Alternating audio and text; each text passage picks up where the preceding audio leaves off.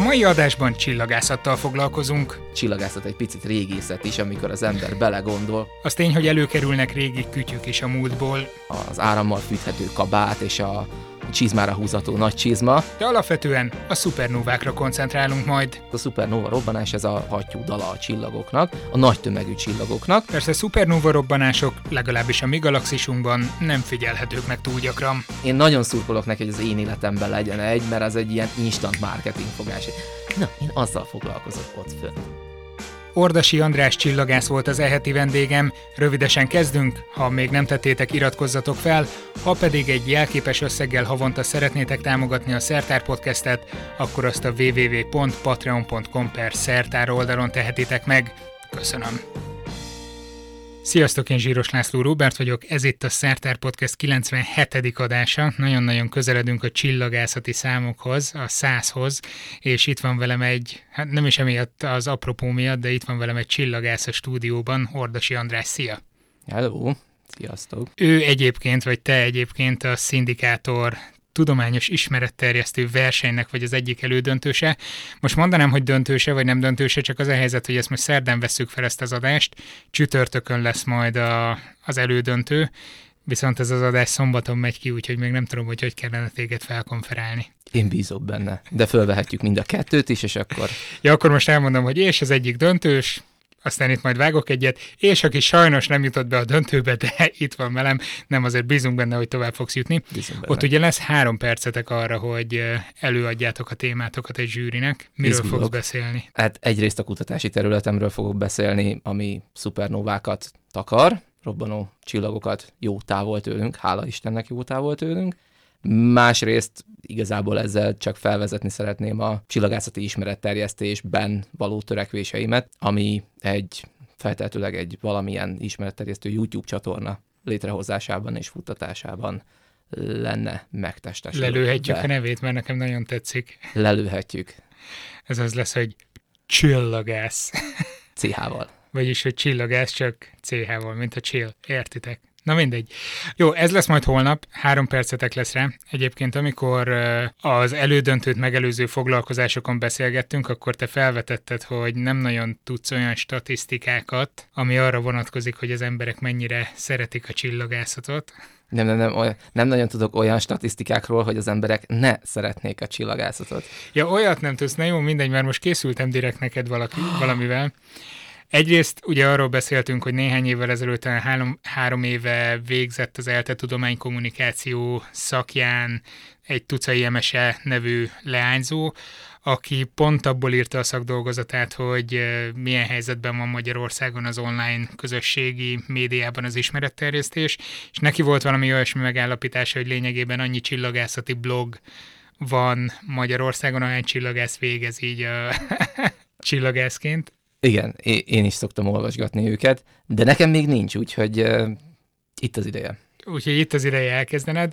Uh, másrészt pedig, amikor mi megkérdeztük a Szertár Podcastnek a hallgatóit egy kérdőjében, hogy uh, milyen témakörök érdeklik őket, nagyon megosztó témák voltak, tehát ha azt mondtuk, hogy fizika, akkor ott volt, aki nagyon szeretné hallani, volt, aki egyáltalán nem szeretné hallani. Azt hiszem, egy olyan témakör volt, amit úgy jelölt meg úgy jelöltek meg az emberek, hogy senki nem volt, aki azt mondta volna, hogy nem szeretne ilyenről hallani. Talált ki, ez mi volt? Csak nem a csillagászat. De, a csillagászat. És akkor ehhez képest még ma kiraktam Twitterre, RBLC 81 kövessetek nyugodtan, ma kiraktam Twitterre egy felmérést, amely így szólt, hogy csillagászat legyen-e az eheti podcastben.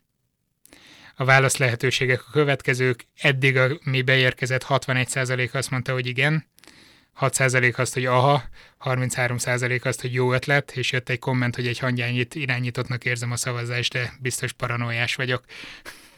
Ez szerintem csak paranoiás. Na, szóval akkor vágjunk bele itt a csillag közi térbe, vagy még inkább a csillagokba, azokba, amelyek jól robbannak, mert igen. hogy ez a fő kutatási területed. E, igen, szupernovákat kutatok, főleg mostanában Piszkéstetőn, a Mátrában van a Magyar Tudományos Akadémia Csillagászati és Földtudományi Kutatók Központjának Konkoli Tege Miklós Csillagászati Intézetének Piszkés Tetői Obszervatóriumában szoktam mostanában elég sűrűn tevékenykedni. Ott van ugye Magyarország két legnagyobb távcsöve, azokkal azok közül az egyikkel szoktam felvételeket készíteni mindenféle galaxisokban, messzi-messzi galaxisokban, réges-régen történt robbanásokról. Igen, Star Warsnak a... mindenképpen alapján. Most lelőhetem, mert ugye csak akkor kerül majd adásba, amikor már lement a holnapi előadás, ahol úgyis elsütöm. Ja, oké, okay, oké, okay, akkor most mondhatod nyugodtan. Tehát ugye ezek a szupernova robbanások tipikusan nem a mi galaxisunkban történnek, legutóbb ilyen talán az 1600-as évek elején történt, azóta a mi galaxisunkban ilyen nem volt. Ami a mi galaxisunkban történik, az nagyon-nagyon fényes lenne, ha látnánk ilyet, de már 400 éve nem volt. Ez egy érdekes kérdés, már csak azért is, mert a a távoli galaxisokban megfigyelt darabszámokból azt mutatják a statisztikák, hogy azért egy olyan 50-100-150 évente kéne lennie egynek. Akkor valahol. mi az oka, hogy nincsen, nem veszük észre ezeket, vagy, vagy valamiért mondjuk a tejút különleges ilyen szempontból? Ez is az is lehet, nem tudja senki pontosan rá a választ. Az egyik verzió az például az, hogy lehet, hogy volt csak mondjuk a tejútrendszernek pont a túloldalán volt, és ugye a tejútrendszer magja, ami nagyon sűrű és tele van anyaggal, porral, meg csillagokkal, az eltakarta, és pont, pont nem láttuk. Ez egy fixa idea, de vannak más elképzelések is, nem tudjuk igazából. Majd aztán kíváncsiak leszünk, de hát voltak olyan szupernóvák a történelem során, amiket e, bizonyos e, népek, népcsoportok feljegyeztek, meg voltak olyanok, amiket nem ugyanaz a szupernóva, csak az egyik népcsoport valamiért látta, és mondjuk Európában meg valamiért nem látták. És azt nehéz elképzelni, ugye ezek a szupernóva robbanások nagyon hosszú idő alatt fut le a fényességük, nagyon sokáig fényesek az égen, ezt hogy kell elképzelni egyébként? Tehát felnézek az égre, ha most lenne itt a mi galaxisunkban egy szupernóva robbanás, akkor így nem tudom, a holdal vetekedő fényesség jelenne Olyasmi. meg, vagy Olyasmi. komolyan? Komolyan? Olyasmit el lehet képzelni bizonyos esetekben. Tehát elképzelni a... el lehet, de milyen lenne a valóságban? Hát, valami olyasmi lenne, mondjuk a Betelgeuse, vagy Betelgeuse, vagy Betelgeuse, néha szokták Betelgeuse-nak is mondani, ugye az Orion második legfényesebb csillaga, a vörös, ott ugye a hogy is van, az Orion övének, a Orion öve fölött van ugye a két karja, és hogyha szemben állunk vele, akkor szemköztről nézve a baloldali csillag az egy ilyen kis vörös, fényes jószág, és ez a vörös fényes jószág, ez egy élete vége fele járó e, nagy tömegű csillag, ami feltehetőleg akár akár még szupernóvává is válhat valamikor egyszer Akkor csak. most visszaszámolhatunk, lehet, hogy, most mikor fog robbanni, vagy? Vissza is számolhatunk, de ezt ugye nem lehet megbecsülni. Hát valamikor a mostanság az nálunk azt jelenti, hogy olyan néhány százezer éven belül bármikor. De ez tényleg lehet az is, hogy ez most kimegyünk az utcára, és fölnézünk, és jön föl az Orion, és úristen. És akkor tudjuk, hogy az hány évvel ezelőtt Igen, hogyha fel, tudjuk, hogy, hogy milyen messzire messze van, a, akkor, akkor egyszerűen a vákumbeli fénysebességből relatíve pontosan meg tudjuk mondani, hogy körülbelül mikor történt. Nekünk igazából az számít, hogy pont akkor történjen a múltban, hogy a fényének annyi idő kelljen, hogy pont most érjen ide. Azt hiszem, bírom követni. No, de akkor visszatérve az eredeti kérdése, mert hogy itt kicsit kizökkentettelek azzal, hogy ezt hogyan kellene elképzelni, tehát valami nagyon fényes dolog lenne.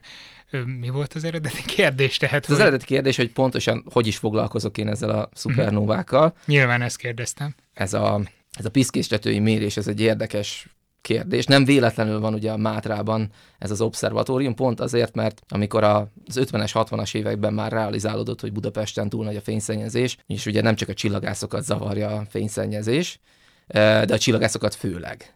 Éppen ezért úgy gondolták, hogy hát kellene egy ilyen kihelyezett, sötét helyen lévő valamilyen megfigyelő állomás, és a Mátrára esett a választás több lehetőség közül. Viszonylag közel van. Relatíve viszonylag közel van, de elég sötét, már amikor a sípáját nem kapcsolják föl, hát ez ugye egy ilyen 21. századi probléma, de, de alapvetően kellően sötét helyen van, és éppen ezért a, a városfényei nem zavarják meg a különböző csillagászati méréseket, amik hát ugye nagyon precíznek kell lennie ezeknek, hiszen nagyon pontosan szeretnénk megmérni nagyon-nagyon távol lévő apró halvány kis fénypontoknak a, a fényét. Ténylegesen ezek olyanok, amiket az ember szabad szemmel esélytelen, hogy meglásson. Ugye Na, szó... ilyenkor vetődik fel az a kérdés, ami, amiért nagyon-nagyon felnézek rátok, hogy ott van az a parányi kis paca, egy tűhegy, vagy még annyi se, és abból olyan messze menő következtetéseket le tudtok vonni, hogy... Igen, én mindig ezt is szoktam mondani, hogy a csillagászatnak ez a legnagyobb szépsége, hogy tulajdonképpen így a 20, 21. század hajnaláig nem nagyon volt más információnk az univerzumról, mint a, az univerzum égitestjeiről érkező fény, és pusztán abból a minimális kis pislákoló, vagy nem is pislákoló fényből kellett mindent kitalálni a csillagászoknak. Hát ugye a 21. század elején most már a gravitációs hullámok kapcsán azt szokták mondani, ilyen médiahajhász célzattal, hogy most már nem csak látjuk, de halljuk is az univerzumot. De adott, adott esetben ugye még mindig a a szemmel, illetve távcsövekkel való megfigyelésen van a fő hangsúly. Ez egy jól bejáratott és sokkal könnyebben elvégezhető mérési technika, mint hogy az ember négy kilométeres karhosszú lézerinterferométereket épít, és, és hát ennek megfelelően még azért ez, ez dominál a csillagászatban, de tény és való, hogy hát ez egy új korszak, hogy most gravitációs hullámokkal is tudunk égitesteket majd vizsgálni jó távol. De ti továbbra is fényt használtok. Így van, hiszen ez a fény rengeteg információt hordoz, még akkor is, hogyha nagyon picike. És pont azért, mivel ez ilyen nagyon picike és nagyon könnyen elvész a fényszennyezésnek az árjában, éppen ezért oh. kell minél messzebb menni. Gy- gyönyörű volt. A városoktól. Igen, szoktam próbálni irodalmian fogalmazni. Uh, igyekszek nem a szakmaiság rovására, de né- né- néha megköveteli a média. és hát tulajdonképpen onnantól kezdve, hogy ő onnan elindul valami nagyon-nagyon távoli galaxis belsejéből ez a akkor még ott nagyon sok fény, hát ez ugye szépen egy ilyen gömbfelületen, ahogy oszlik el, ugye minél távolabbra próbál eljutni, ugye ez a fénymennyiség annál kevesebb lesz az egységnyi felületre véve, és mire ide hozzánk elér, addig egyrészt át kell haladnia ugye ennek a, a fénynyalábnak, ami beérkezik a távcsövünknek, ugye áthalad a saját galaxisának az anyagán, ugye ott mindenféle por, anyag és egyéb dolgok vannak, még ha nem is olyan sűrű, de hát azért ott van.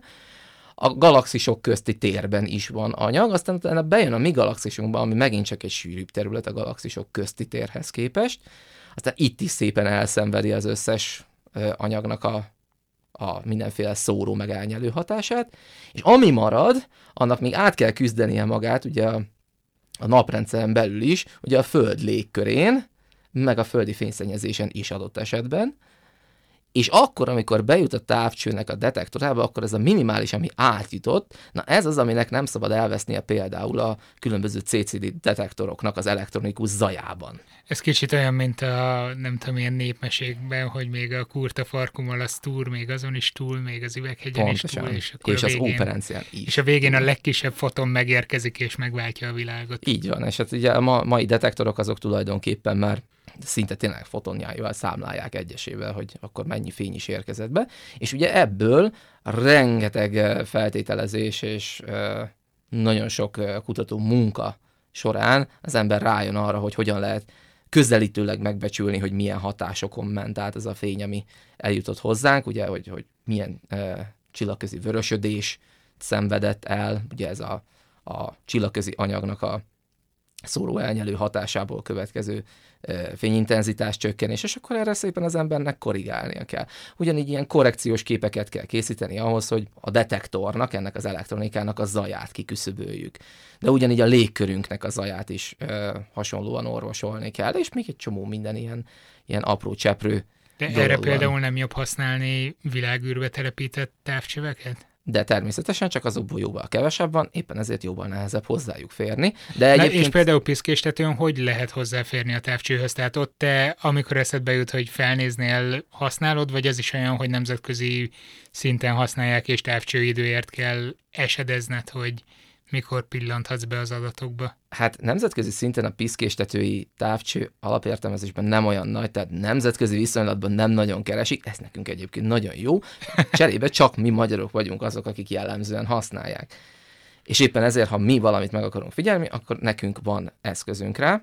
Ez de jó ez eszköz az... egyébként? Most, hát... most így négy szem közt vagyunk a stúdióban, meg néhányan hallgatják még, de mondjuk lehet vele normális méréseket végezni? Természetesen, hát van egy határmagnitúdója, egy, egy, egy leghalványabb fényesség, amit még éppen detektálni tud, ez, ez elég impozáns, elég messzire is ellátunk emiatt miatta. Ugye, hát ugye az, hogy milyen messzire látunk el egy távcsőbe, az nem egy meghatározható számérték, azt tudjuk megmondani, hogy milyen halvány objektumokat látunk, de természetesen ugye minél távolabb van egy objektum, annál halványabb, és ilyen módon azért valamilyen összefüggésben is van az a uh-huh. az értéke a távcsőnek, hogy milyen halvány objektumokat lát, azzal, hogy milyen távolra is látunk el. Csak ugye nem egy ilyen egy-egy értelmű kapcsolat van a kettő között.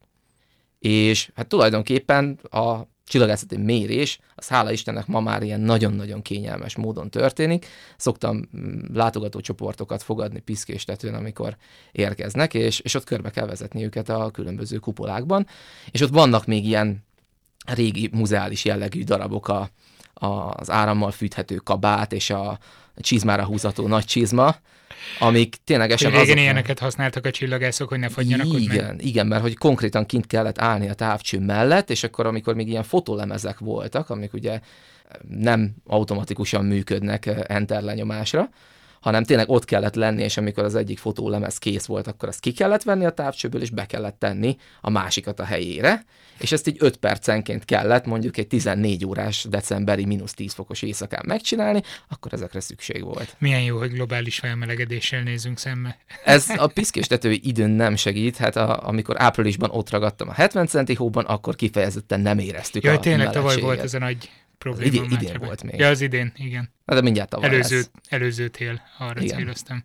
És most a múlt héten majdnem megint ott ragadtam hasonló esetből, de most csak 30 centi eset, azon meg átvágtunk.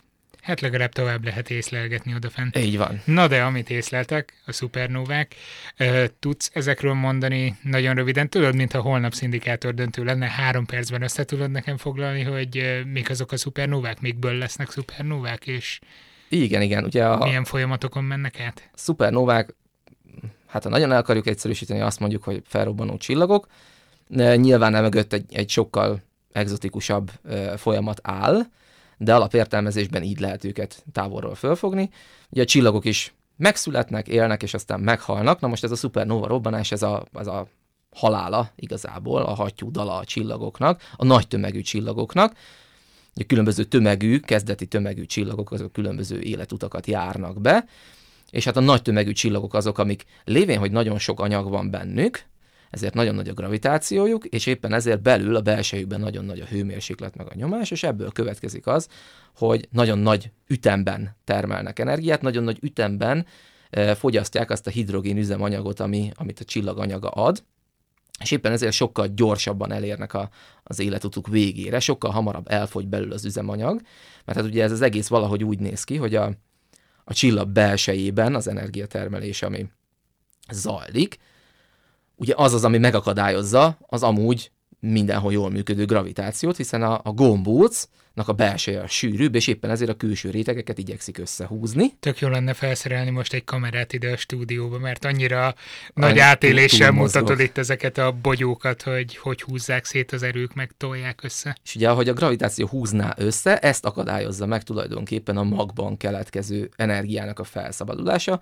ami hát tulajdonképpen fényformájában szabadul föl, és hát ennek a fénynek a nyomása az, ami kvázi ellen tart a, ennek a gravitációs összehúzó erőnek, és hát ez stabilizálja a csillagot, és amikor az összehúzódás megáll, és kijutnak ezek az első fénynyalábok, akkor mondjuk azt, hogy a csillag megszületik, ezt úgy utána csinálja néhány tízmillió, néhány milliárd évig, tömegétől függően, és hát ugye a nagy tömegű csillagoknál az inkább a néhány tízmilliós életkor, éves életkor az, ami játszik, és amikor ez bekövetkezik, hogy ennek vége, elfogy az üzemanyag, és újra átveszi a hatalmat a gravitáció, összezuhan a csillagnak a magja, olyankor ilyen nagyon kompakt objektumok keletkeznek, mint neutroncsillag, meg fekete lyuk, ezek ugyanolyan csillagszerű objektumok, tehát ezek gombócok, amikben rengeteg anyag van, az az egy különbség, hogy ezek jóval sűrűbbek, és éppen ezért jóval picibbek. De cserébe ténylegesen a, a, a sűrűség az ilyen, ilyen számokban nem is nagyon szeretjük kifejezni, hogy mennyire nagy Jó nagy. lenni.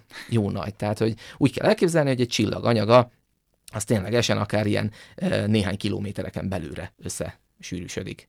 Például egy fekete lyuk esetében. Ez Akkor a napot nem fenyegeti ez a a veszély, napot hogy hála jó egyszer Istennek csak nem. így bum felrobban. Nem, nem, a napnak egy nagyon kellemes, nyugodt kis élete lesz, ami még egy olyan 4-5 milliárd évig tart. Igazából modellek válogatják, hogy ki mennyit satszol, de emiatt nem kell elmenni babkonzervet venni, mert ez nem, holnap lesz.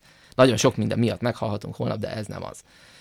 Úgyhogy ettől nem kell tartani. Viszont a nagy tömegű csillagok, amiket mi vizsgálunk, azok tipikusan életük végén egy ilyen nagy durranással szeretik a, a, a sót lezárni. És hát olyankor, amikor ez a ez a csillag mag így összeroskad, akkor ott kialakul belül egy ilyen tovább már nem nagyon összenyomható valamicsoda, és erről a, a, a csillag külső rétegeinek anyaga, ami tovább, ami ugyanúgy zuhanna be, az tulajdonképpen, mivel már nem tud belepasszírozódni, az tulajdonképpen így ledobódik, lepattan róla szinte. Azt lehetne mondani, hogy így lepattan, és igazából ezt a lepattanást látjuk milyen ilyen robbanásszerű jelenségként. Ez lehet, hogy egy hülye kérdés, és eh, nem is lehet rá exakt módon válaszolni, de mekkora hatása van egy ilyen robbanásnak? Tehát az meg lehet becsülni, hogy mennyire ér el a hatása? Lehet, hogy a közelében lévő mm. legközelebbi csillagnak a bolygóit is eltaszítja magától? Vagy hát attól függ, hogy milyen közegbe történik, ugye a csillagok lehetnek nagyon közel a többihez, meg lehetnek nagyon távol is. Hát például, hogyha mi napunk, mint ilyen magányos csillag a, a legközelebbi csillagot mennyire érni, hát a sugárzás valószínűleg az, az odaérne, azt így most fejből, hasból azt csatszolom, hogy az, az úgy odaérne, de... Tehát nem működne ott a GPS, hogyha... Valósz, valószínűleg nem. Meg hát marha világos is lenne, tehát a, az éjjel-nappal bioritmus annak, annak biztos, hogy kampec lenne, hogyha, hogyha egyáltalán létezik ott azon a bizonyos exobolygón, ott kívül nagyon távol. Milyen, milyen, milyen szépen rávilágítottál itt egy másik hat topikra a csillagászatban. Így van. Az exobolygászatra mindig ki kell kacsintani, mert az egyrészt annyira nagyon fiatal és szexi téma, hogy azt, azt, azt muszáj meg. Hát még a fény is alig tört ki belőle, nem, hogy ilyen csillagászati hasonlattal éljek. Hát alig 25 éves igazából, azt hiszem most, mostantájt valahogy 25 éves az exobolgászat, és egyébként tök érdekes, ezen mindig el szoktam gondolkozni, hogy már a ugye a csillagok háborújában megjelenik a Tatooine, mint kettős csillag körül keringő exobolygó páciens, és hát ugye... És van is most ilyen, ami Van, van, és ilyet találtak kering. is. Néhány évtizeddel később találtak is, csak hogy maga azt szokott elgyönyörködtetni, hogy annak ellenére, hogy hát nyilván az, az elképzelés, az idea az megszületett, de hogy nem voltak rá kísérleti bizonyítékok, és mégis teljesen természetesnek vette például a science fiction irodalom, pont ugyanúgy, hogy ma is, hogy igen, valószínűleg más csillagok körül is ugyanúgy vannak bolygók, mint a mi napunk körül, és ezeken a más bolygókon miért ne lehetne ugyanúgy meg az életnek a feltétele, hogy ilyen, ugye úgy szokták nevezni, hogy ha véletlenül pont a lakhatósági zónában kering egy ilyen, ez nem pont a legjobb kifejezés, de ezt szokták manapság rá használni, eh, hogyha egy bolygó a lakhatósági zónában kering, az azt jelenti, hogy a hőmérséklet viszonyok azok nagyságrendileg a csillag sugárzásából eredően lehetővé teszik azt, hogy folyékony víz legyen rajta. Kör, körülbelül így zanzásítva erre lehetne. Aztán, ha hasonló alapul az élet, mint itt a Földön, akkor jó esélye akár lehet És is ugye pont, pont ezért is nagyon egzotikus, meg szexi ez a téma, mert ugye a, a Földön kívüli életnek a lehetősége is benne van ebben a témában, és ugye azért is szoktak az emberi életből kiindulni, mint, mint mintából, hogy ilyet keresünk, mert hogy nagyon más miatt nem ismerünk. És nagyon nehéz fantáziából fölépíteni a, az egysejtű szintől, meg a, a tényleg a molekuláktól, az építő elemektől azt, hogy most legyen tényleg egy értelmes, vagy akár csak egy, egy nem értelmes, de mégiscsak valami. Vagy csak olyan, mint a Földön az ember, nem? Tehát igen, tehát ezt, ezt, ezt ma, marha nehéz fölépíteni. Azt tudjuk, hogy itt a Földön van ez, amit mi életként ismerünk, ez egy jól bejáratott rendszer, ez működik, és ez feltehetőleg, hogyha máshol ugyanezek a körülmények adottak, akkor ott is ugyanilyen jól tudna működni. Hogy egy másik, mondjuk másik kémiai elemeken alapuló hasonló életformát tételezzünk föl, egyszerűen ide nem terjed, hát a fantáziánk még talán, de a, a, szuper számítógépes számolási kapacitás még messze nem terjed el. Úgyhogy éppen ezért a sajátunkhoz hasonló életet keresünk egyelőre a, az univerzumban. Ez mondjuk tök jó, hogy felvetetted az előbb a scifiknek a lehetőségét, hogy mennyire jósolják előre a dolgokat. Tudom, hogy nem csillagászat, inkább bolygókutatási kérdés lehetne. Nem tudom, hogy hol húzódnak a határok. Gondolom méret meg a, nem tudom, távolság és egyéb között, de Például, amit a szifik nagyon régen előrejeleznek, hogy egy nap eljutunk majd mondjuk a Vénuszra, aztán később kiderült, hogy a Vénuszra hiába jutnánk, ott nagyon-nagyon megszívnánk, aztán jött az, hogy eljutunk a Marsra, ezzel viszont már egyre több ember szimpatizál egész komoly szinten is. Szerinted van realitása annak, hogy, eh, hogy mondjuk az lépjünk élet... egyet? Persze, hogy van, sőt, hát ugye amennyire én tudom, ezek mind már a, nem csak hogy a fantáziában, hanem inkább a tervezőasztalon lévő küldetések akarnak lenni. Jó, a kérdés inkább úgy szól, mert nyilván én is hallom nyilatkozni, nem tudom, Elon Muskot, meg, meg mindenféle okos embereket. Csillagászként te hogy állsz az ilyen kérdésekhez? Inkább a bulvár, és köszönjük, majd lesz, vagy, vagy azért beneveznél az első ilyen útra? Attól függ, hogy melyik első útra neveznék be, mert vannak mindenféle ilyen mm, inkább média szenzációként meghirdetett utazások, a, ahol például visszautat nem garantálnak, meg hasonló, ami hát, egy etikailag egy kicsit megkérdőjelezhető, de hát végül is... akik, akik vállalják, azok viszont azt mondják, hogy ők teljesen komolyan gondolják, hogy ezzel tudnak segíteni az emberiségnek, és akkor miért ne ők lennének az elsők. Tehát, hogy, hogy mindig vannak olyan, majdnem azt mondtam, hogy hülyék, de olyanok, akik, akiket az átlagember kapásból túl őrültnek tartana, de hát valakinek ki is kell próbálni azt, amit a kutatók összeraknak, és nem tudom, fel kell ülni a rakétára, meg ki kell próbálni az első repülőt, meg... Hát ez, ez mindig így van, csak hát ugye az, hogy ki megy ki, azt, azt nagyon meg kell válogatni, hogy, hogy akkor milyen skilljai legyenek, mi, miket lehessen elvégeztetni vele, és, és tipikusan azok, amik például hallottam egyről, most a nevét nem is emlékszem meg, nem is lenne fair kimondani, de volt egy, ahol, ahol kifejezetten az volt a fixa ide, hogy a, a küldetésnek az anyagi hátterét azt az biztosítaná nagy részben, hogy ebből az egészből egy valóságsót csinálja. Ja, igen, igen, igen, igen. Na most itt rögtön fölmerült bennem a kérdés, hogy, hogy oké, okay, rendben valóságsó, csak hogy a, tulajdonképpen, hogyha valami dráma történik, az nagyon nem jó, és, és hogy élőben mondjuk azt figyelni, hogy a, az emberek félúton a mars fele így meghalnak az űrhajón, vagy, vagy egyszerűen csak azt, hogy, hogy nem képesek együtt dolgozni, és meghalnak az űrhajón, mert egyébként úgy általában, hogyha valami baj történik a világűrben, akkor azt nagyon nehéz orvosolni, és hogyha nem sikerül, akkor meghalnak az űrben. Hát figyelj, azt néhány hete néztem pont egy filmet, pontosabban fordítottam, de volt időm alaposan megnézni azokat a képsorokat, amikor az Apollo 13-at felbocsátották, és mindenki ott várta, láttad a sugárzó arcokat, hogy ú, az amerikaiak megcsinálták, és az emberek szeme láttára bum, még lehetett látni, ahogy hát nem jött össze a sikeres küldetés, és látszott az emberek arcán, hogy teljes sokban vannak, és nézik, hogy akkor itt most mi történt. Igen. Hát, Úgyhogy valószínűleg hasonló történne abban az esetben is. Hát, így van. Viszont cserébe, hogyha egy sikeres marsutazásra gondolunk, akkor a sikeres marsutazásnak van nagyjából 9 hónapnyi piszok unalmas része, amíg úgy mennek a világűrben, és úgy minden nap számot adhatnának róla, hogy mennek a világűrben. Hát miért egy való világ, vagy Big Brother miről szól tehát? Ö, igen, hát végül is igen, viszont az, hogyha az ember be van zárva egy ilyen kis bádokkasztiban hónapokon keresztül, az látszik már a való világban is, ahol ugye luxus körülmények vannak, egy, egy, egy űrhajó belsejéhez képest. Nagyon megviseli az emberi kapcsolatokat, és tipikusan ez ugye az együttműködés rovására megy. Viszont egy, egy űrhajón nem engedheti meg az ember magának, hogy elvonul a sarokba, és ő most akkor durcizik. Hát gondolom ott, más ott szempontok alapján végezni. válogatják az embereket ide meg oda. Így van, viszont cserébe, hogyha nincs dráma, akkor valószínűleg ez a valóságshow nem lenne olyan nagyon sok pénzt hozó, mert az emberek, én úgy figyeltem meg, hogy a médiában a drámát keresik. Ah, lehet. Lehet, hogy ezért is vetettem fel ezt a kérdést így tudat alatt, nem tudom. Igen. Csak egy kis be. provokációban. Igen, igen, igen. Hát, vagy akkor ott van az ISS, oda felmenni le. Inkább arra vonatkozik a kérdés, hogy arra vagyok nagyon kíváncsi, hogy van egy ilyen éles határvonal benned, más csillagászokban, hogy mi az, amit ilyen eszközösen próbálunk űrkutatásként végezni, meg mi az, ami itt vagyunk békésen a távcsövünk mellett, és számolgatjuk a beérkező adatokat a különböző szenzorokból hát ez most nem definíciószerű, de számomra, mint szubjektív szemlélődőnek, egyszerű mezei csillagásznak. Csillagásznak. CH csillagásznak. Itt így a Voyager egy űrszondának a, a, a pozíciója az, ahol a, az űrkutatás határa véget ér, és onnan, onnan csillagászott, és ez mert hát, hogy ugye az, az jutott eddig a legtávolabb. Élet a, maga... a helioszférán túl, vagy nem tudom, akár ilyen Igen. is lehetne. Va- valami ilyesmi címet is adhatnánk neki. Vagy, vagy a 20, 21 milliárdodik kilométer fordulat a, az autó óráján. Mert hol jár az most? Nagyjából valahol ott ilyen biztos, hogy több mint 20 milliárd kilométerre.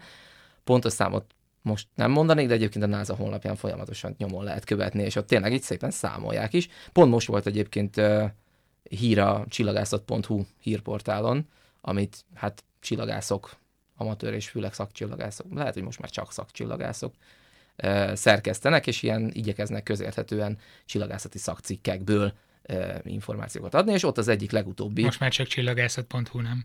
Igen, Ja, igen, mert régen hírek csillagászat néven futott. Szóval ott a legutóbbi egyik hír, hogy Ezeket a... csak azért mondom, mert néha leharapják ezért a fejemet, amikor ilyeneket mondok, aztán nehogy... Nehogy az én fejem is le legyen harapva. Igen.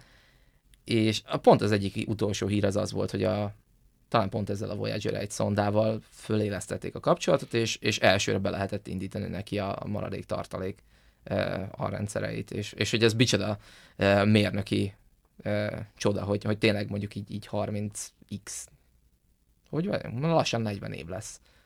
40 éve indított eszköznél, ez, ez még azért így pöcre megy. Tehát ezt, ezt, ezt autók nem mindig tudják megcsinálni, mondjuk 5 év után. Ehhez képest ő meg így, így ment 21 milliárd kilométert, vagy még többet, és, és ez neki így megy. Annak mi lesz például a sors, ezt tudod? Hát, hogy pontosan hova tart, azt nem, hát de... Megy körül... aztán majd valahol megy. kiköt, de meddig számíthatunk még onnan bármilyen jelre, hogy fog-e nekünk a, hogy hívják ezt interstelláris térből még infókat küldeni, vagy bármit?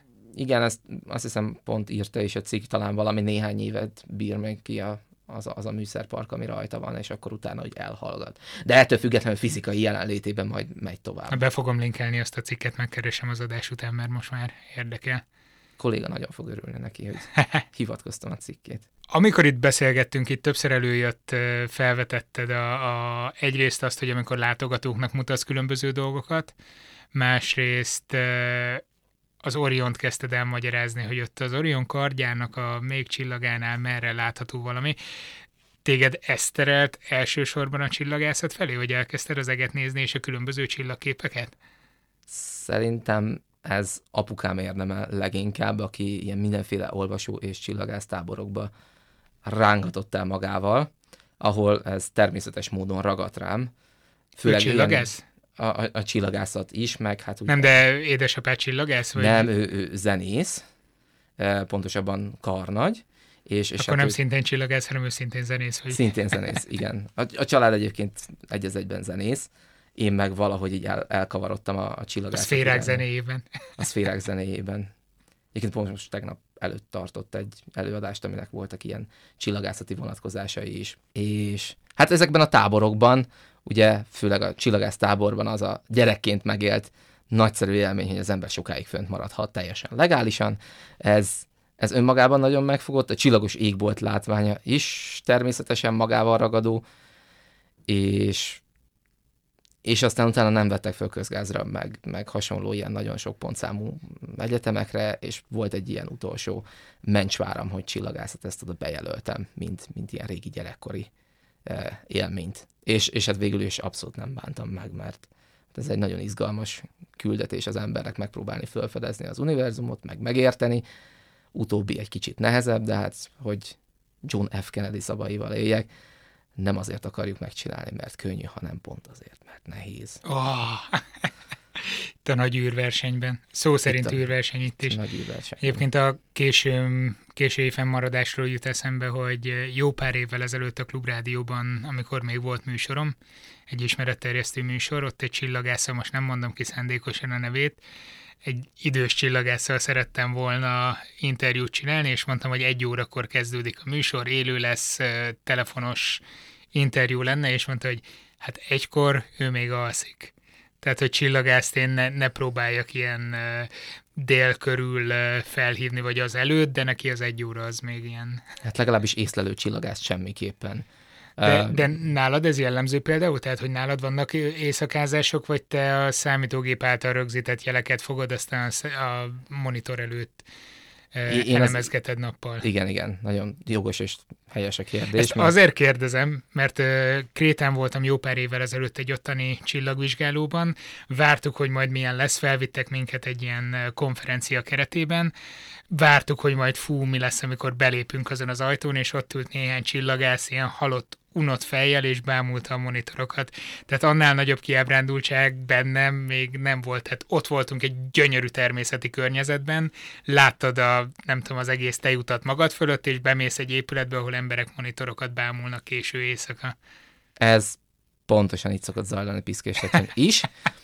Csak nekünk van kandallunk is, ami nagyon kellemes tud lenni ilyen téli éjszakákon begyújtva, de viccet félretérve ténylegesen ez történik, lévén, hogy ugye az ember ma már nem szabad szemmel néz bele a távcsövekbe, hanem ugye ezekkel a digitális eszközökkel. A digitális eszközöknek a jele az pedig hajlamos internetkábelen keresztül eljutni a világon bárhová, és hát ennek megfelelően azt lehet mondani, hogy tulajdonképpen bárhonnan lehetne észlelni, és erre volt is már e, több példa tudtommal, hogy így a világ túlsó pontjáról irányították a piszkési távcsövet, és a piszkésről irányították a világ túlsó pontján levő másik távcsövet. Tehát ez, ez így ma már ilyen teljesen természetesnek vehető dolog, mert hogy sokkal kényelmesebb, mint kint ideregni 14 órát a, az éjszakában.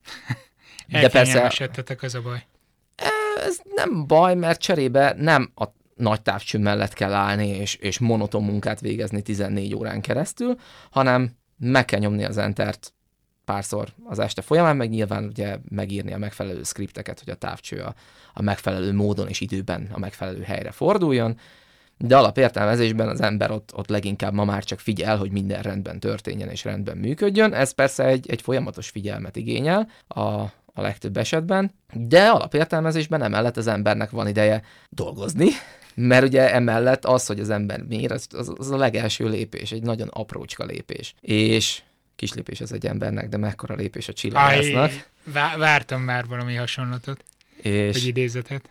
És hát onnantól kezdve, hogy vannak mérési adatok, akkor azokat fel kell dolgozni, annak van egy kellően jó kis procedúrája, amiben sok felé el lehet veszni. Aztán, hogyha az embernek vannak tényleg mérési adatai, amik már valamiféle számadatok, és nem csak ilyen digitális képek, akkor ugye abból a számadatból fizikai törvényeket próbál ráhúzni, modelleket gyárt, megnézi, hogy azok a modellek mennyire egyeznek akkor a, a, a kapott eredményekkel, ha nagyon jól, akkor hogy felteszi, hogy akkor valószínűleg valami ilyesmi az igazság, és, és valami ez rejtőzhet ott a távolban a néhány fotón mögött. És hát e, e, igazából ez a sokkal hosszabb procedúra, és az, hogy az ember a, magát a mérést elindítja egy, egy enterrel, és aztán ugye figyeli, ez nem követel meg akkora energiát, és akkor közben rögtön a, az előző éjszakai mérést már lehet kiértékelni, meg hát ezt nem kell abba hagyni a, a reggel beköszöntével, hanem én mindig azt szoktam mondani, hogy aki csillagásznak szeretne menni, annak így az első feladata, hogy tanuljon meg ilyen napi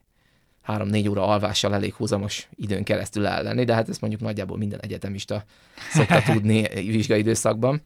Csak nálatok így is marad. Csak nálunk ez így is marad. És ugye a közkeletű tévhitet szeretem oszlatni, mi szerint a, a csillagászok éjjel dolgoznak, nappal alszanak. Ennek az első fele teljesen igaz, a második fele meg úgy igaz, hogy hát nappal is dolgoznak le többnyire. Igen, hát egy nap az 24 órából áll, de ott vannak az éjszakák is. Így van, meg nálunk Ugye... nincsen hétvége például a, e, megint csak nem akarok neveket mondani, de, de van egy ilyen mondás a kutatócsoporton belül, hogy, hogy nálunk nincs ilyen, hogy hétvége, hanem nálunk Julián dátum van. Ez a Julián dátum egy ilyen érdekes képződmény, ami e, hát tulajdonképpen az időszámításunk előtt 4713. január 1-én Greenwichi déltől eltelt napok számát méri. És akkor ez egy szám, akkor nem kell a hónapokkal foglalkozni, hogy szökőév volt-e vagy se, hanem ez egy szám, egy elég nagy szám, most valahol olyan 2 millió 480 ezernél járunk talán, vagy valami ilyesmi. Jó, ezt akartam kérdezni, hogy most milyen dátum van, de akkor... Ne, nem, nem tudom pontosan felül, azt tudom, hogy szeptember 3-án vasárnap délben volt 2 millió 480 ezer, ha jól emlékszem. És a, abból ki lehet számolni a mait, ez valami akkor valami 2 millió 480 ezer, száz körül járhatunk durván akkor ez lesz a házi feladat. No, de ha piszkéstetőn monitorokat bámultok, ami rettentő izgalmas, és én biztos csalódnék. Egyébként biztos nem csalódnék, mert utána felvittek minket, néztük a távcsövet is, csak a belépés volt az, ami egy kicsit sokkoló volt. Tehát ott miket mutattok látogatóknak? Már mondtad, hogy ott szoktál vezetni csoportokat. Igen, piszkéstető kifejezetten kutató állomás, tehát ott a bemutatásra annyira nagy hangsúlyt nem tudunk még jelenleg fektetni, tervek vannak rá, hogy, hogy oda is szeretnénk majd valamilyen e, kicsit e, több vizuális elemet tartalmazó bemutató központot csinálni. Több csillagot? Több csillagot, de ugye ott nappali tárlatvezetések vannak, amikor az ember megmutatja a műszereket, és hát nagyjából úgy, úgy ennyire is terjed ki, hiszen nappal nem sok mindent tudunk mutatni az égen, meg hát maguknak a műszereknek se tudjuk a, a kameráit folyton lefölteszegetni, úgyhogy ott, ott igazából maguknak a műszereknek a bemutatása és a, a mérési folyamatnak a, a, az elmesélése az, ami, amit a látogatók kapni szoktak. Cserébe ugye az országban több helyen működik bemutató csillagvizsgáló is, és ezeken a helyeken tartanak ilyen direkt kisebb bemutató távcsöveket, amiket könnyű mozgatni, irányítani, és, és könnyű velük ilyen, ilyen gyors csillagászati bemutatókat tartani. És azt azért is mondod, mert hogy dolgoztál ilyen helyen más. Dolgoztam ilyen helyen. Fú, milyen ügyesen irányítalak, figyeled? Igen. A, a, annyira ügyesen irányítasz, hogy észre se veszem. Csak ha, szaladok és haladok az ára, meg sótródok. Mint a Twitter uh, picit megvezetett felmérésem ma. Igen, pontosan. De én, én, én abszolút örülök neki, és nagyon szeretem, hogyha nem kell kormányoznom, amikor nem muszáj. Amikor muszáj, akkor megkormányzok. Tehát Bakonybél? Tehát például Bakonybél, csak ajánlani tudom, egy nagyon igényesen kialakított bemutató központ, ahol csillagászat történeti, csillagászati és űrkutatási kiállítások tekinthetők meg. Van egy planetárium is, ahol különböző planetáriumi filmek, illetve az esték folyamán akár ilyen planetáriumi sók is zajlanak, és hát ezek mindenképpen nagyon érdemes pontját adják ott a, a bakolynak, illetve hát ott van egy nagyon szép távcsőrendszer, van négy távcső, ez a négy távcső pedig hát igazából van egy naptávcső, meg másik három az éjszakai bemutatásokra, és akkor ott ténylegesen ezeken a távcsöveken nem kamerák csücsülnek, nem mindegyiken, hanem ott tényleg az ember oda megy, látogatók körbeül, és szépen sorban mindenki belenéz. Nyilván ugye felügyelettel, mert hát azért elég drága műszerekről van szó, de alapértelmezésben igen, tehát ott, ott ténylegesen csak és kizárólag bemutatás folyik szinte. Amivel kezdtük ezt az egész beszélgetést, hogy az embereket általában nagyon érdekli a csillagászat. Az ilyen személyes kapcsolatokból, amikor te a látogatókkal találkozol, mit tudsz leszűrni, mi az, ami igazán szokta őket érdekelni? Vannak visszatérő kérdések. A, körülbelül az UFO fekete lyuk skála az, ami, ami nagyon jól meghatározza a kérdéseknek egy, egy ilyen elég szűk keresztmetszetét. Hogy, hogy milyen lesz a szerelmi életük a jövő hónapban. A, az, az a nehezebb kategória. De igen, az, az szokott lenni a másik véglet, és, és tipikusan ezek a, a hétköznapi általános kérdések, amikre már vannak ilyen jól bejáratott rutin válaszaink, mert mondjuk a, a szerelmi élet, ugye, mint az asztrológia, ami hangsúlyozom nem asztronómia, ami a csillagászat tényleges természettudományát jelenti, az asztrológia próbálja megmondani, hogy, hogy milyen kapcsolat áll a, a csillagok meg a, az emberek sorsa között. Sose hallottam ilyenről, igen.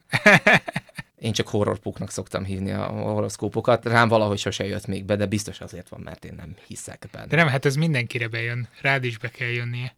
Ne, ne, rám tipikusan nem szokott. Mondjuk, tehát biztos ez, ez, ez olyan, mint a, mint akart, ja igen, a, a homeopátia. tehát, hogy ténylegesen a, a, ezek a dolgok olyanok, amik, amik természettudományosan nem kapcsolhatók össze. Egyszerűen nincs olyan megfigyelési rendszerünk, eszközünk, amivel, amivel ilyen sziszifuszi összefüggéseket fel tudnánk térképezni.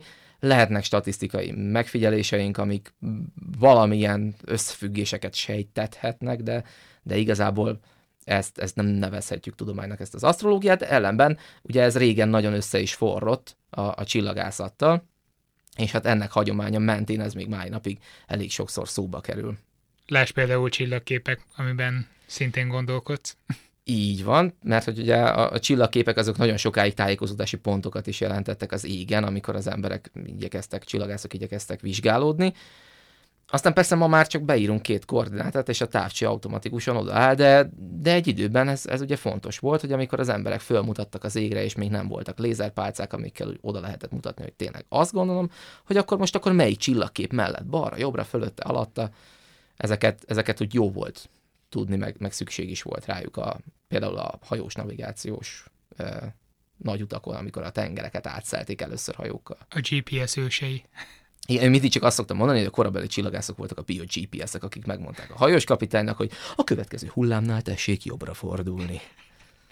Ezek mind ilyen, ilyen, ilyen fontos csillagászat történeti állomások, amiket viszont ma már nem, nem kifejezetten használ a csillagász olyan, olyan hétköznapi értelemben. Nyilvánvalóan tud róluk, és, és, és van jelentőségük, mert hogyha az ember véletlenül tényleg arra folyamodik, hogy hát a szabad ég alatt, szabad szemmel kell valamit megmondania, akkor jó tudnia, hogy akkor most tényleg mi merre hány méter, de tipikusan ma már erre nem nagyon van szükség. Nálad viszont meg lehet kérdezni azt, hogy a csillagok mit ígérnek neked a jövőre nézve. Tehát most te ugye Szegeden végezted el a csillagászakot, most igen. szintén elvileg Szegedre tartozol doktori iskolában, de itt dolgozol, vagy piszkéstetőn. Igen, igen.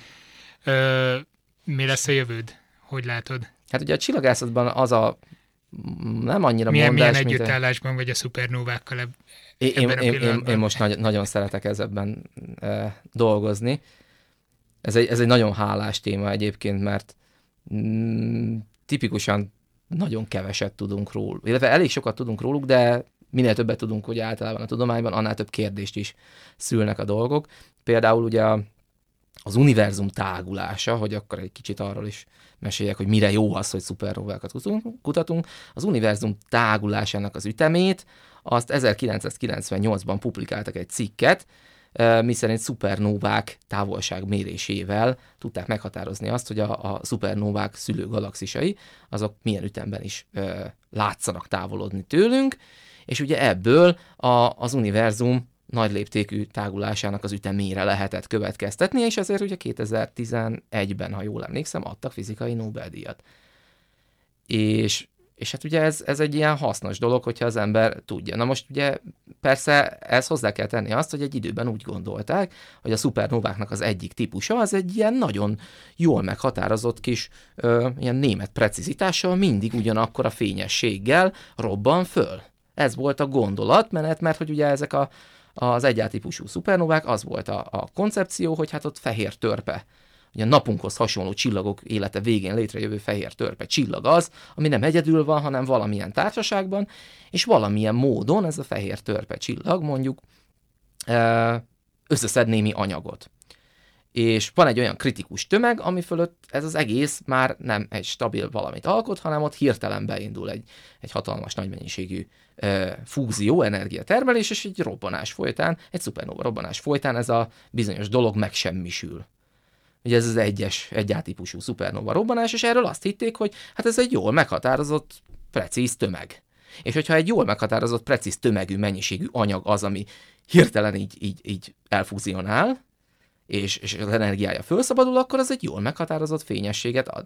Igen, nem csak kiderült, hogy hát ott vannak mindenféle egyéb befolyásoló tényezők, minden csillagász kedvenc Jolly Joker kártyája, például a mágneses tér, tehát, hogy vala, vala, vala, valamit nem értünk igazán jól, és vala, valami akkor arra rásütitek, hogy ez a mágneses tér? van, akkor, akkor jön a Jolly Joker kártya, hogy akkor ott a mágneses tér valamit csinál. Mert egyébként tényleg ez van, hogy hát a mágneses teret kezelni, és azt modellezni jól, az nagyon nehéz biznisz. És... Ez tök jó, mert ha kísérletbemutatókat tartok gyerekeknek, és rá akarom vezetni őket, hogy itt mi lehet a megoldás, tök mindegy mi van, az első válaszok egyike mindig az, hogy mágnes tehát lehet, Igen. hogy ők csillagászok lesznek majd a jövőben. Nagyon helyes. nagyon helyes, és aztán rá fognak jönni, hogy hát igen, az a mágnes, az nagyon sok baj tud okozni. Na de milyen gondokat okoz, vagy, vagy hát, hogyan benállatok a mágneses tér? Tipikusan ugye a, a, a csillagok esetében ugye töltött részecskéket tapasztalunk, ugye a csillagok anyaga az, az, az töltött részecskéknek hatalmas katyvasza, Na most a töltött részecskék azok meg tipikusan ugye a mágneses tér által igencsak befolyásoltak, meg ugye ő maguk is mágneses tért generálnak, és ez egy ilyen oda-visszaható uh, dolog, amiből ilyen nagyon fura uh, csatolt rendszerek jönnek létre, amiket iszonyú nehéz modellezni. Ugye ezt a tudományágat hívják már nevében is igen bonyolultan magnetohidrodinamikának, amikor a, a, a csillagok anyagát igyekszik az ember úgy valamennyire jól hát így megérteni és, és, és így modellezni, hogy akkor most ott például a nap felszínén akkor most miért budjan ki, miért tör ki, miért vannak napfoltok, és akkor az, az összes ilyen csillag tevékenységet, az tipikusan általában a, a csillagnak a mágneses tere irányítja, ami hol nagyobb, hol kevesebb, de, de általában véve mondjuk így bolygó ö, szintű mágneses terekhez képest azért igen nagy. Uh-huh. És cserébe itt egy nagyon nagy oda-vissza hatás van, amit nagyon nehéz modellezni.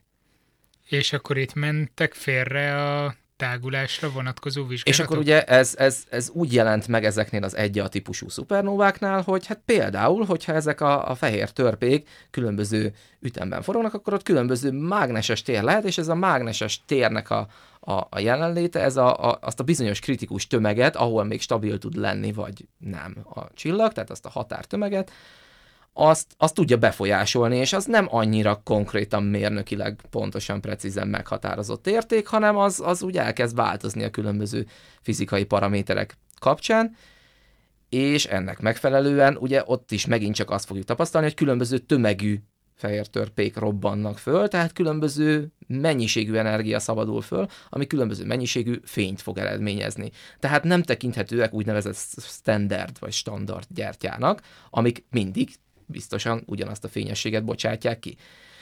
Manapság inkább standardizálható gyertyákként gondolunk rájuk, hogyha ezeket a... vizsgálaton nem mentek volna át, vagy...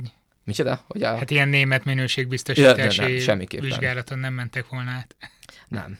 Tehát ez, ez, ez, ez, ez sajnos nem olyan egyszerű történet, mint amennyire remélte az ember annak idején de ettől függetlenül még elég jól lehet velük távolságot mérni, csak figyelnie kell az embernek ezekre a különböző plusz fizikai paraméterekre. Nem is. itt volt valami, lehet, hogy rosszul emlékszem, de mintha megállapították volna, hogy milyen ütemben tágul, hogy egyre gyorsuló, vagy egyre lassuló, vagy nem tudom milyen ütemben tágul az univerzum, és kiderült a végén, hogy nem is.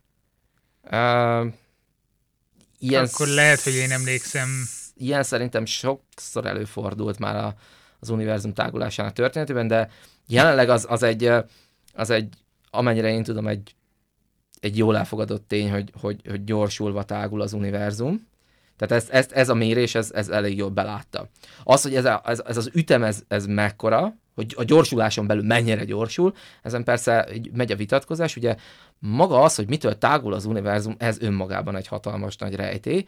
Ez az, amit nemes egyszerűséggel a, a, a csillagászok, így lévén, hogy fogalmunk sincs, hogy mi az, ami a gravitáció ellenképes menni, sőt, még fölül is tudja múlni, hiszen az univerzumban a, a legtávolabbra ható kölcsönhatás az a gravitáció. Tehát ez azt eredményezni, hogy elvileg az egész univerzumnak összefele kéne tartania egy, egy gombócá de nem ezt látjuk, hanem azt látjuk, hogy egyre gyorsulva tágul. Va, val, val, valami ezt a gravitációt ezt ellentart, és így, és így kifele tágítja az egész univerzumot, és ezt nemes egyszerűséggel így elnevezték sötét energiának jobb hiány, és ez itt ténylegesen meg is jelenik a, az egyenletekben, mint ö, ilyen kozmológiai konstans, és hát ugye azt viszont meg lehet mérni, hogy az univerzum az, az milyen sebességgel tágul, és akkor, hogyha az ember a különböző korokban néz vissza, és akkor itt lehet arra kitérni, hogy ugye a csillagászat egy picit régészet is, amikor az ember belegondol, hogy, hogy ugye minél távolabbra nézek el, ugye annál nagyobb utat kell bejárnia a fénynek, és hát ugye a fény se csettintésre ér oda mindenhova, hanem egy véges sebessége van, nem mondom, hogy a 300 ezer kilométer másodpercenként az nem sok, de nem végtelenül sok, uh-huh. és hát ugye itt a 300 ezer kilométer a csillagászatban, ez egy ilyen kis olyan, ha, Hát ugye a holdunk az, ami nagyjából egy olyan bő 300 ezer kilométerre, olyan 350-400 ezer kilométerre van. Tehát amit holdról látunk fényt ideérkezni, az egy olyan nagyjából egy-másfél másodperce odaérkezett fény volt, és onnan visszaverődve még utaznia kellett. Tehát már ott sincs a hold, csak azt tudjuk, hogy másfél másodperce ott volt. I- így van. Nagyon remélem, hogy még ott van. De, de igen, és például azok a szupernovák, amiket mi most itt megfigyelünk, hogy ezek mind-mind távoli galaxisok, messzi-messzi galaxis, réges-régen messzi-messzi galaxisokban fölrobbant csillagok, amik ténylegesen azt akarják, hogy hogyha itt millió fényévekről van szó, már pedig millió fényéves távolságban vannak a legközelebbi nagy galaxisok, ahol ilyesmi történhet, akkor bizony ezek már réges-régen szétoszlottak, viszont a fényük az csak most ért ide. És éppen ezért szokták néha azt mondani a csillagászatra, hogy régészet, mert ugye minél messzebbre nézünk, ugye annál távolabbi múltba látunk vissza. És igazából amire te gondoltál a kérdéseddel, hogy megy a vita, hogy akkor így van-e vagy se, uh-huh. azt szerintem a, a Hubble állandónak, ami nem annyira állandó, mert ugye a, az univerzum különböző koraiba, különböző sebességgel e, tágul az univerzum, tehát azt tudjuk Hubble állandóként esetleg emlegetni, ami, amit most jelenleg itt, itt a közvetlen környezetünkben tapasztalunk tágulást. De ez az, ami, ami a különböző mérések során így, így folyamatosan változik, és, és, és egyelőre még nincs olyan nagyon megnyugtató konzisztens állítás róla, hogy akkor ez most tényleg annyi, amennyi. Nyilván ugye, ahogy majd javulnak a mérések, egyre precízebbek lesznek, akkor ezzel lehet majd ö, finomítani. De egyelőre még most a mérések azok, azok inkább, inkább csak inkonzekvenciákat szülnek, ilyen ellentmondásokat. Tehát a világegyetemben semmi nem állandó. Hát tipikusan nem. ugye az ember azt gondolja, fölnéz az égre, és ugye álló csillagokként szokták emlegetni őket, hát az ember életeihez képest ezek tényleg elenyésző mértékben mozdulnak el, látszanak elmozdulni egymáshoz képest, de alapértelmezésben ezek azért ott történnek, és ez az egy-két ilyen szupernóba robbanás, ami volt itt a, az ezres években, nem is tudom, hogy korábbról, de azt hiszem volt még korábban is feljegyzés, de körülbelül olyan tényleg ilyen marokra való, ilyen tíz, maximum tíz darab történelmi szupernóvát ismerünk, ami itt a galaxisban robbant. Ennyiről van feljegyzés, mert ez nem egy ilyen nagyon sűrű esemény. De amikor volt, hát akkor az mindig egy ilyen különleges esemény volt, hogy úristen, hát ott van egy új fénypont az égen, ráadásul milyen bazi erős. Ez mennyi idő alatt cseng le?